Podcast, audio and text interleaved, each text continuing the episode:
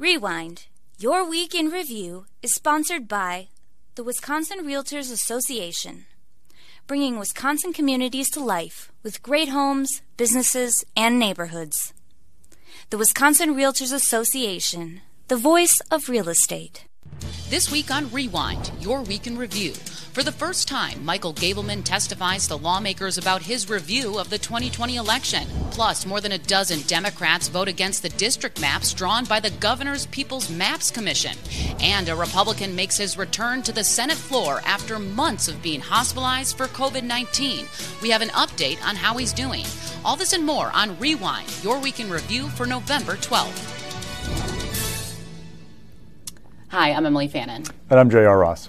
So, JR, we're first going to start off with Michael Gableman, a mm-hmm. former Supreme Court justice, testified for the first time in a public setting. Not via YouTube video. Not yeah. YouTube video. It's the first time we saw him in flesh. And yeah. he kind of shared a little bit of some updates about his investigation. Now, he didn't really answer a lot of lawmakers' questions, but we did learn that he seems to be interested in expanding the scope of his investigation to include the Racine County Sheriff's allegations of voter fraud at a Mount Pleasant nursing home. We're going to get into the details of that because during this same exact hearing, the Racine County Sheriff uh, Lieutenant, um, or excuse me, Racine County Lieutenant, um, also testified before Gableman. And so, beyond this uh, the Racine sheriff's allegations, we know he's also looking at the influence of outside money in Wisconsin elections. WEC's guidance to clerks who sent absentee ballots to nursing homes, which they did in that uh, rule in order to allow residents to vote instead of sending special voting deputies. And Gableman is also going to look into voting machines. Gableman talked quite a lot uh, mm-hmm. about his investigation, kind of was very tight lipped on some things. So we're first going to take a listen to an exchange between Democratic uh, Representative Mark Spreitzer on the committee questioning Gableman's intent of this investigation, and then you'll hear from Gableman himself defending his overall probe. As the ranking member of this committee, I've spent a lot of time seeking the truth about the November 2020 election, and the reality is the November 2020 election was safe and secure and conducted very well despite a global pandemic. And when you point to poll numbers of people who don't believe that, I think you, quite frankly, are one of the people that is undermining voter credibility in our elections and doing damage to our democracy, the very damage that you're here speaking ah, against. That's ridiculous. If you're so confident, Representative, that this, that this election was a model of integrity, you are in the minority in this country and, main, and in this state, by the way. And so I would have expected a man of your interest and enthusiasm to have contacted me uh, to show me the facts that, that help uh, me understand your way of thinking. When a majority of our fellow citizens representative do not believe your way. So Gableman there defending his probe, saying he just wants to overall uh, make sure people have confidence back in our elections. Democrats kind of just for this for I mean ever since the probe started have been really been questioning about mm-hmm. the intentions of it. Um, one thing that we did learn is the two people sitting next to him. This is the first time we're kind of seeing some of Gableman's staff, and we learned of a new staff member, Jr. Yeah, Mr. Lancaster. So uh, Gableman says he has fewer than ten people on staff. Won't say who they are. He was pressed by Mr. Spreitzer for that. Uh, the big picture in this report is that Michael Gableman's laying the foundation or roadmap for people about how he's going to come out and say that there are all kinds of illegalities in the 2020 election. Um, now, I'll get the weeds, explain what I'm getting at. So remember Democracy in the Park in Madison? There was this effort by the Madison clerk to collect absentee ballots in city parks because there are questions about the mail and whether they get ballots back on time. Republicans complained about that effort. There were more than 17,000 ballots collected in Democracy in the Park over two weekends in uh, September and October. It came up during the Trump lawsuit trying to overturn the results. Uh, that those lawsuits were rejected. Now, even Pat Roggensack, the then Supreme Court Chief Justice, raised concerns about democracy in the park and whether it was legal because in state law there are requirements about how you return your absentee ballot, right? But even in the preliminary, before her dissenting opinion about the decision, she said even if there are issues, some of the stuff, you uh, the plaintiff, Mr. Trump, may not get the relief you, you want, which is throwing out ballots. So hinting that there may be problems with the administration, but not necessarily the removal of ballots from the count. Gableman's report suggests, though it doesn't conclude, mm-hmm. he has evidence so far that those 17,000 ballots may have been illegal. Now, other courts have said, again, like Roggensack, who was a critic of the Democracy Park, That doesn't mean the ballots are null and void. But Gableman's using language that cues up the suspicion people I talk to of he's going to say democracy in the park, WEC did illegal stuff, all these things happen, and it's going to add fuel to the fire of the people who think this election was stolen, quote unquote. Now, there were problems with the election. There are problems with every election because they're run by human beings. There are errors made. There's plenty of reasons to criticize the Elections Commissioner questions decisions, but I've yet to see anybody say, okay, this was, uh, that the election was a fraud, right? In a, in a credible way. There are questions about what's going on, but not a credible, this was a stolen election. This is going to add fire to the people who think it was stolen, and it's going to uh, kind of set up, it's going to be an interesting how this is received by both Republicans who asked for this investigation the Democrats who think it's a miss. And I think Gableman also, he kind of said that he looked at the Audit Bureau's report and says he has a lot of problems with it. Yes. So he kind of wants to further, and what you were, uh, so people are following too, what you were talking about was Gableman's interim report that he brought to lawmakers. Um, doesn't give the full scope of his investigation, but kind of teases what he's been saying on these YouTube videos and just a little bit more in depth about what he's doing. So especially with voting machines too. We know that the audit bureau only took a sample of you know a few municipalities, looked at their voting equipment, said they worked properly, but Gableman's scope just keeps getting bigger and bigger, mm-hmm. and that's one thing he even said that he's going to look uh, into even more. Um, the timeline too. Uh, we I asked Speaker Voss yesterday during his press avail. You know, now that the scope is getting bigger, now that he wants to look into Racine allegations at nursing homes. I mean, when does this end? And I think that's the big question too of how much longer will this go on? Oh. Uh, and the more and we have an, like we have elections coming up. the more year. it drags, the more it bleeds into 2022, and then the question becomes for Republicans: Are you still talking about 2020 and 2022? Have you placated that part of your base that thinks the election was a miss and that they they're demanding action? Have you placated them? And if you keep bleeding into 2022, are you taking the focus off of Joe Biden struggles in the White House, issues for Democrats, Tony Evers and his issues? Are you taking the uh, attention off of that and potentially hurting yourself electorally in the process. Right. And uh, I know we, we kind of lead it off with this as well. Um, the Racine County uh, uh, Lieutenant Michael Luell also testified right before Gableman, and he gave a very similar presentation that he did last month, uh, I believe it was last yep. month, yeah, early October, um, explaining the scope of his investigation, which is into allegations at a Mount Pleasant nursing home, uh, claiming that there was potential voter fraud. Now, his uh, opening statements to uh, was along the lines that this is not a political matter, this is a criminal investigation. We are not looking to overturn any elections. What we are trying to do is hold the government accountable. Now, Racine officials have recommended criminal charges against the Wisconsin elections commissioners, but Racine County District Attorney, which we talked about last week, uh, Tricia Hanson, has yet to file any charges or publicly respond to it. So we're not really sure where that's going. And Democrats on the committee basically called this political yeah. because there are no charges charges so far. Called the DA's office this morning, no update. Um, now, the now Lieutenant Luell, he was a sergeant when he made his presentation Correct. last month, been promoted on Monday to lieutenant. Um, as he said, this wasn't political. He also, though, raised the prospect of Attorney General Josh Kaul and Governor Tony Evers seeking reelection without addressing these issues, which caused Mark Spreitzer, the representative from Beloit, to kind of question, well, how, what are you talking about? The only thing that really were new in Luell's presentations were last month when the sheriff talked to reporters, he said we have not referred anybody locally for crimes, that this is all about the Elections Commission and their legal activities. They opened the door to the fraud. Luell said actually months ago he sent recommendations for two people at this assisted care facility for charges, no decision on those yet. Um, he said, well, the sheriff doesn't know the case as well as I do. So a little bit of a, a difference between what the sheriff said last month and what he said today, but the same basic dynamic. We're all waiting to see what does the DA do. Mm-hmm. As we talked last week, I've asked attorneys and keep asking attorneys, do you think there's a chance that this is actually held up in court? And they've said no.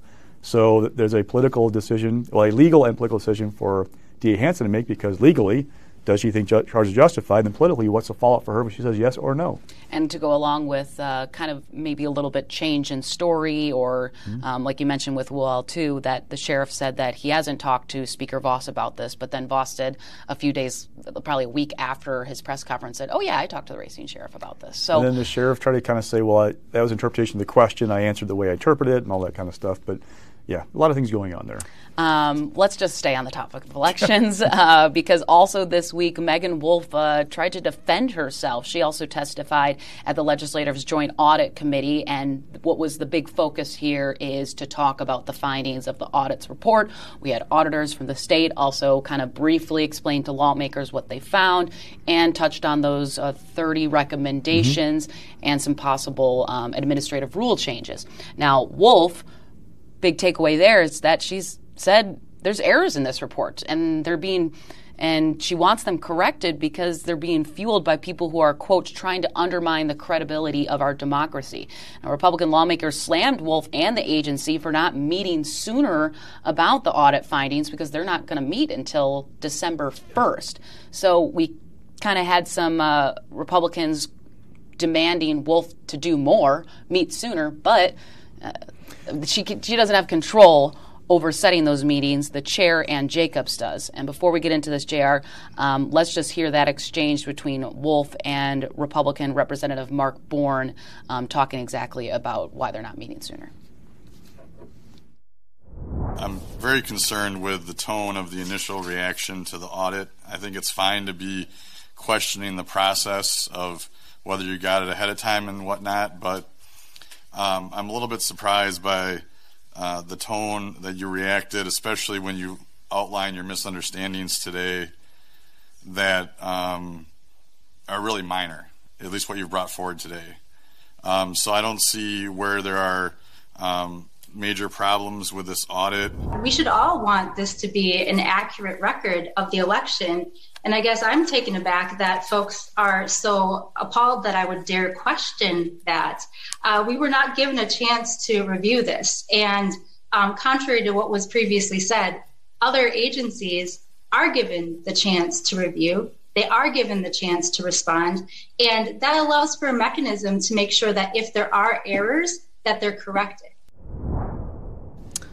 Another Republican who was slamming Wolfe uh, during that committee was Representative John Macco, who is exploring a run for governor, called it repugnant and insulting that Wolfe had suggested that she couldn't fully address their questions.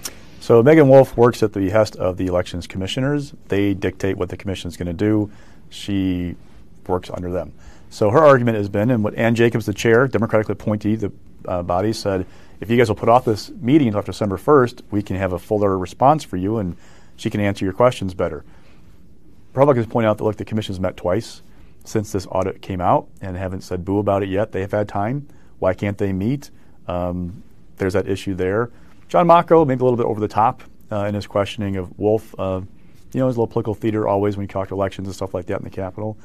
For Republicans, they feel like Wolfe is digging a hole for herself because she's attacking the credibility of the Audit Bureau. Uh, these nonpartisan arms legislature, the Audit Bureau, the Fiscal Bureau, they're kind of like almost untouchables, right? They're the ones who are uh, giving lawmakers uh, unfiltered advice, the truth, et cetera. So they're a little bit kind of weary about, okay, what are you going after the Audit Bureau for? But for example, Wolfe points out there's a system called ERIC. Uh, it's a multi-state system where they share information on people who may have voted, you know, other states, uh, people may have moved, all kinds of like boxes you can check. The audit report has this little grid in it that shows like these various reports you can get from ERIC and when they were could have gotten them, and shows the audit or the WEC didn't ask for those reports. Well, Meagan points out, for example, that one report listed wasn't even available until after 2018. So all these unchecked boxes, they're misleading, she says, or things like that in the report that are off that if they got a chance to review it before it was released, they could have fixed. But because the Audit Bureau said we cannot trust the Elections Commission to have a, a draft because, remember, the Meagan works for the commissioners. They can only meet in uh, private and for certain circumstances. Uh, audit's not one of them. They didn't want these details out before they released the full thing. So they couldn't address these things. Meagan's asking, can we please fix the record going forward? Look, uh, big takeaway from this is you're looking at what's going on. Republicans want to draw, write more bills to address election laws before 2022. Um, Ron Johnson's also encouraged them apparently to go take over elections and just ignore WEC, which is a whole other topic. Yeah, like we could get into that. But the question is, what are Republicans going to propose in these bills come spring session now because the fall floor period is over as of Thursday? So come spring, what are they going to propose? Gableman's re- uh, review might not be done till we don't know when, sometime this spring, maybe. So how do they draw bills off of what he's recommending? They've got 30 recommendations from Elections Commission, things to do, what's going to happen going forward. And there's a lot of suspicion right now in the Capitol between what Republicans, their motivation by Democrats, and for Republicans, the motivations of WEC. They don't trust WEC right now. It's not a good situation or a environment in the Capitol when you have a big election coming up next fall. And Wolfe want really wants these corrections because she says if if no one's going to correct these, then you guys are going to keep you know mm-hmm. fueling this to you know into next year's elections. That look what the audit bureau find because it is a very trusted you know agency uh, that people look to for these certain things. And Wolfe is also defending that you know it was an unusual move that the audit bureau didn't give them a chance mm-hmm. to respond to the audit, which is usually what always happens. So she didn't get her chance to kind of say, hey, thanks for letting me show this. Do we have time to look over this? And they said, no, due to we don't want to release this. Um, we're going to do this differently. Um, so we'll, we'll see, you know, I think this is going to carry on much longer. Lawmakers are not going to be on the floor anytime soon, but I think what we're going to keep seeing is maybe some meetings with the elections uh, committee, and we're going to see what happens um, on WEDC commissioners when they meet on December 1st, because Meagan did say they're going to you know, discuss the recommendations, and we're going to see that goes from there. But they need how many votes, JR? Four, Four. votes to get anything accomplished. And that could be difficult because we got three Republicans, three Democrats. Someone's got to cross over, um, and they got to agree to start making these, uh, I guess, make a decision on some new guidance going forward. We'll be talking about this again, especially because the next topic we're going to talk about is going to keep this thing alive for a while. Yes. uh, good segue there, uh, JR. So, also this week, Senate Republicans who have launched, in a sense, their own election investigation, issued a subpoena to the Madison City Clerk. Now, that was Senator Kapenga, Senator LeMahieu, and Senator Bernier issued it uh, to Madison City Clerk Maribeth Witzel-Behl. They are seeking election rec- uh, records requested by the Audit Bureau during their investigation, including absentee ballot c- certificates and tests on voting equipment. Kapenga, uh, in the subpoena, also issued a statement saying, I sign this with the full effect of the law behind it. We are not playing games, and there will be consequences if they don't comply. Now, we haven't heard from Witzel-Behl herself, but Madison Mayor Rhodes-Conway did send her own statement saying, We've already communicated to the Audit Bureau that they are welcome to examine copies not the actual ballots of election records, and can have access to that information as that is in the original documents requested. We do not intend to vi- violate the law simply because Senator Kapenga demands that we do. So, this is the same issue that we saw when the first subpoenas came out. Um, now we're having another round of subpoenas focused on specifically what the Audit Bureau didn't get their hands on. Mm-hmm. And this goes back to the USDOJ advice about to local election officials about custody, uh, chain of custody issues with election records. Madison officials saying, look, this advice tells us we can't let you have the actual records. We'll give you copies. You can stand over our shoulder. We'll flip things over for you. Let look at them. Uh, LAB says that's not sufficient for what we need. Republicans basically trying to send a message to Madison of you're not above the law. Everybody else gave these guys this stuff. Why won't you? You're not going to be the one who says no to us. Worth noting that both Milwaukee County and the town of Suamico were also in the audit report for not giving access to ballots like Madison uh, Bernier's office said yes, but they also gave the Audit Bureau access to the ballot certificates and other election records, the originals, so we're good to go with them. This is about getting actual the actual records from Madison, not copies of these things. So what's going on from here? The deadline is November 24th to produce the records. Uh, the Senate Sergeant at Arms office. What I'm watching is what happens if they don't show up by noon on the 24th. Exactly. So happy Thanksgiving, everybody. So we have that deadline. What happens then? And then what do Senate Republicans do? They just they call in the clerk and force her to come in because these these subpoenas do have power of law behind them. There are possible uh, penalties for violating them. Do they just call her in and have her testify?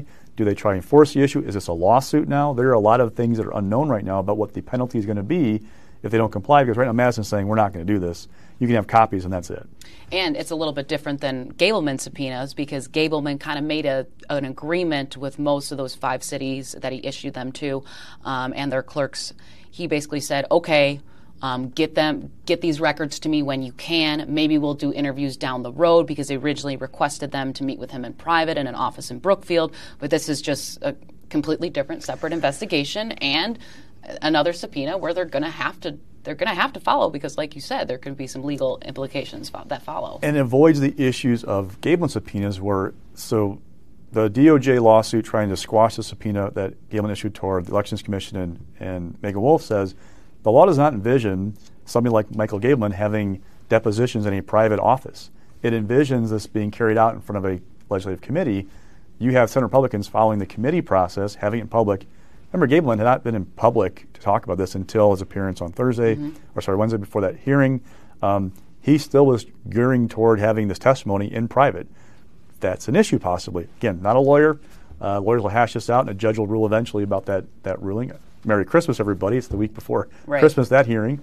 So, all right, it could be another spectacle of a local official called before a Senate committee and this contentious atmosphere about what's going on election records. All right, we're going to touch on one one last election thing where I'm just going to summarize pretty quickly. So, uh, before these uh, subpoenas were issued, the Senate um, or Senate and then the Assembly also passed a resolution. Basically, that targets WEC. Um, I'm going to summarize it here. Uh, both chambers passed this. That's would cascading the Wisconsin Elections Commission for ignoring statutory requirements, sidestepping the administrative rulemaking process, and for not following both the letter and intent of state statute. Now, what they're talking about right there, JR, is them sides what they call sidestepping mm-hmm. their authority and issuing the guidance to send absentee ballots to nursing homes during the pandemic um, instead of special voting deputies. And you know what you take away from this? It's been a year and a week since the 2020 election.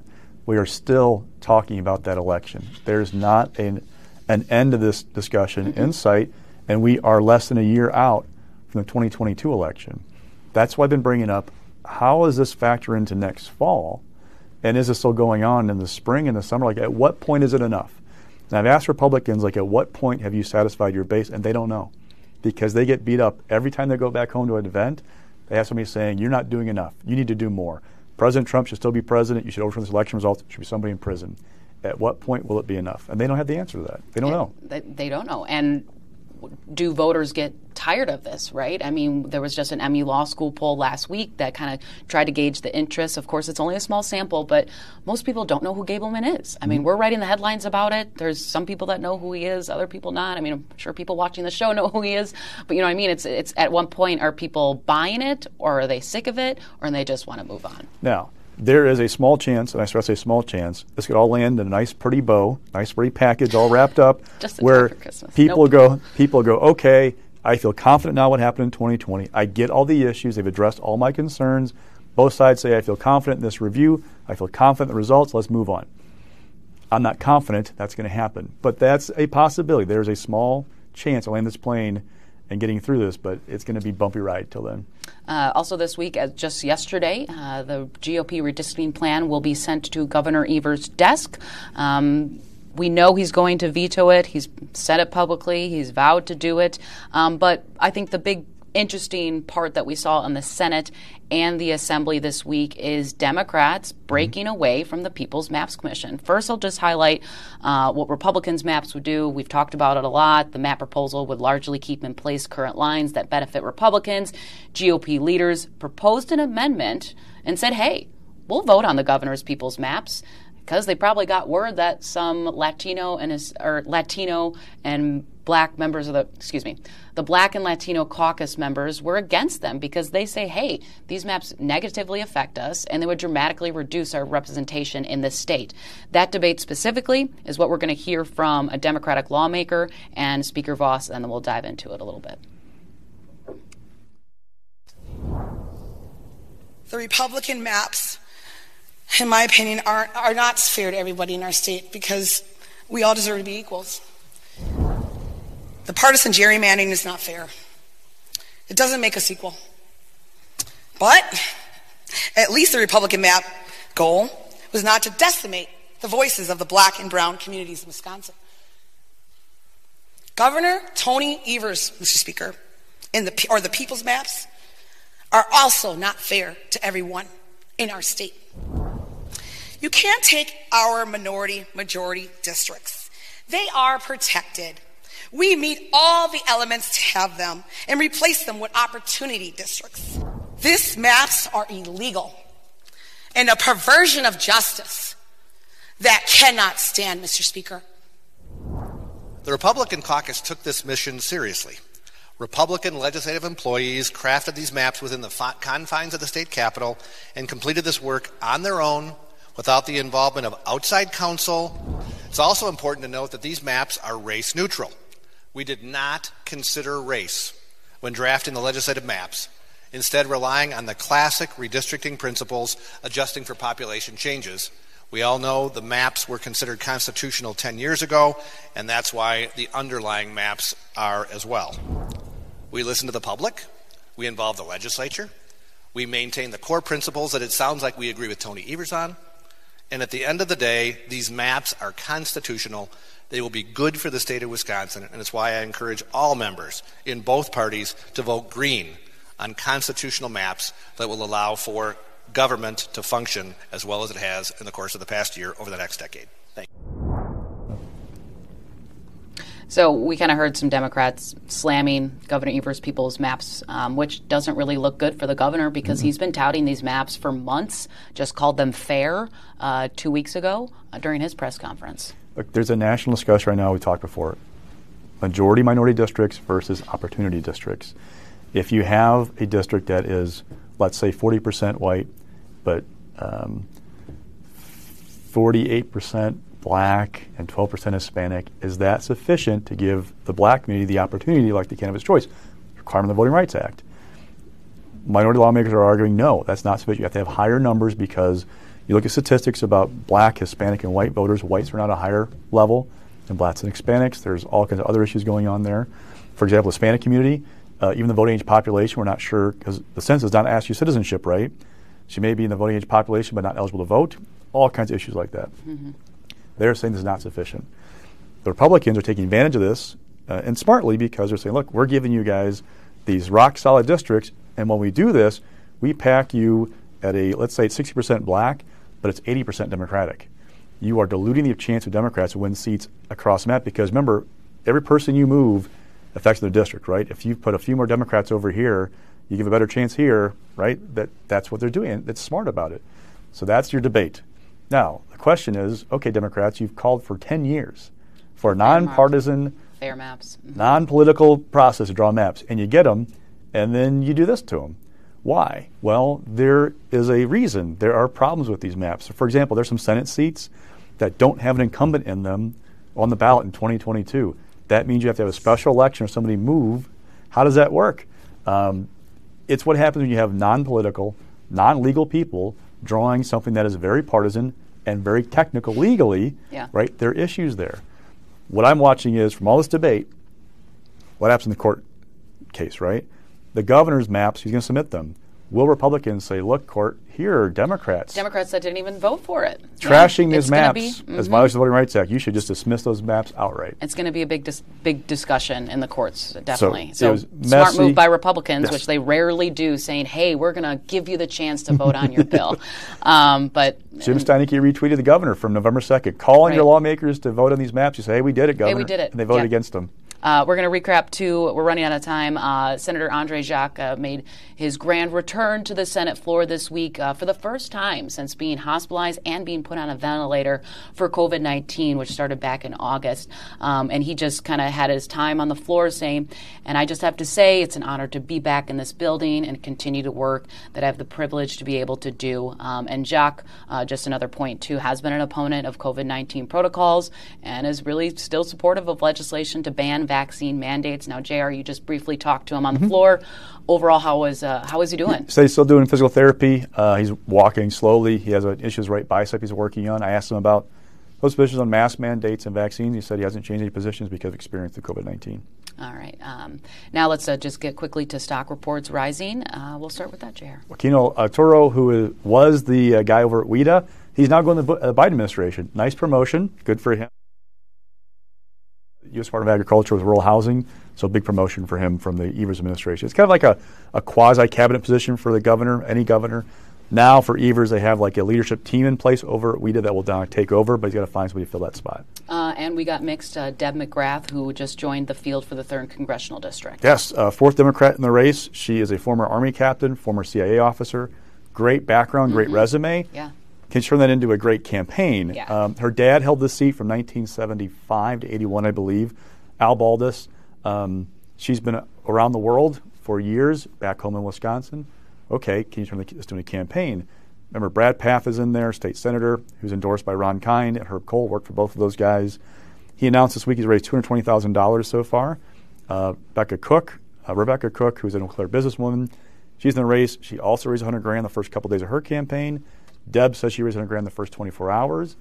So okay, so they're all putting. All right, yeah. But Derrick Van Orden raised 1.8 million so far this year. I was like, just wait. What, what about the Republican race? Questions for people. Uh, one, what's this going to look like? Will Eau Claire still be in the district when it's all said and done?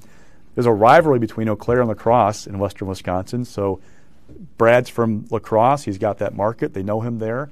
He can work to build his name in Eau Claire. Both Rebecca Cooke and Democrat from more of the Eau Claire area. They have to do a, a bigger task to get their name ID up there. I heard a good theory this week, or a theory this week, that having a female candidate would be an interesting contrast with Van Orden because Van Orden obviously had an issue in his book where he talked about exposing genitals of a, a, a soldier to two unsuspecting female junior officers um, in a hospital setting. He had a run in with a 17 uh, year old girl, I believe, at the library in Sheen over an LGBTQ book display. So having a female candidate as a contrast to that might be an interesting one. But Brad is better known. He's, he's been on the ballot. He's won a race before. So watch how that primary develops and also how that seat develops because I can't really tell how competitive it is until you what that seat looks like. Exactly, until we get those new maps in place. All right, and uh, following this week, tax burden. So uh, Wisconsin Policy Forum does an annual review of where we're at in terms of state and local tax burden. We've dropped from top 10 20 years ago to middle of the pack. All so right. people look at that and go, okay, you know, that's a good sign for taxpayers. Keep in mind there's also a spending side to that. We've dropped from top five for spending education to middle of the pack as well. So people aren't really thrilled with that piece of it. But looking at this bird, it's, a share of state and local taxes uh, compared to your uh, personal income. It's been going down. If we were at the same percentage in 2019 as in 1999, taxpayers paid pi- 5.7 billion more in 2019 to state and local governments. So that shows you how much it's gone down. Now, part of this is income growth, right? It's not just all the tax burden, but income growth. This also doesn't take into account the tax cuts signed in the 2021-23 budget. There was what two billion in income tax cuts in that budget, so there's more coming in terms of reduction of the tax burden. But where we rank going forward will also be impacted by personal income growth, what other states do. Well, JR, I was actually hoping for inflation to go down this week, but I don't think so. All right, that will do it for this week. I'm Emilee Fannon. And I'm J.R. Ross. Thanks for joining us, and we'll see you next week. Rewind. Your Week in Review is sponsored by the Wisconsin Realtors Association, bringing Wisconsin communities to life with great homes, businesses, and neighborhoods. The Wisconsin Realtors Association, the voice of real estate.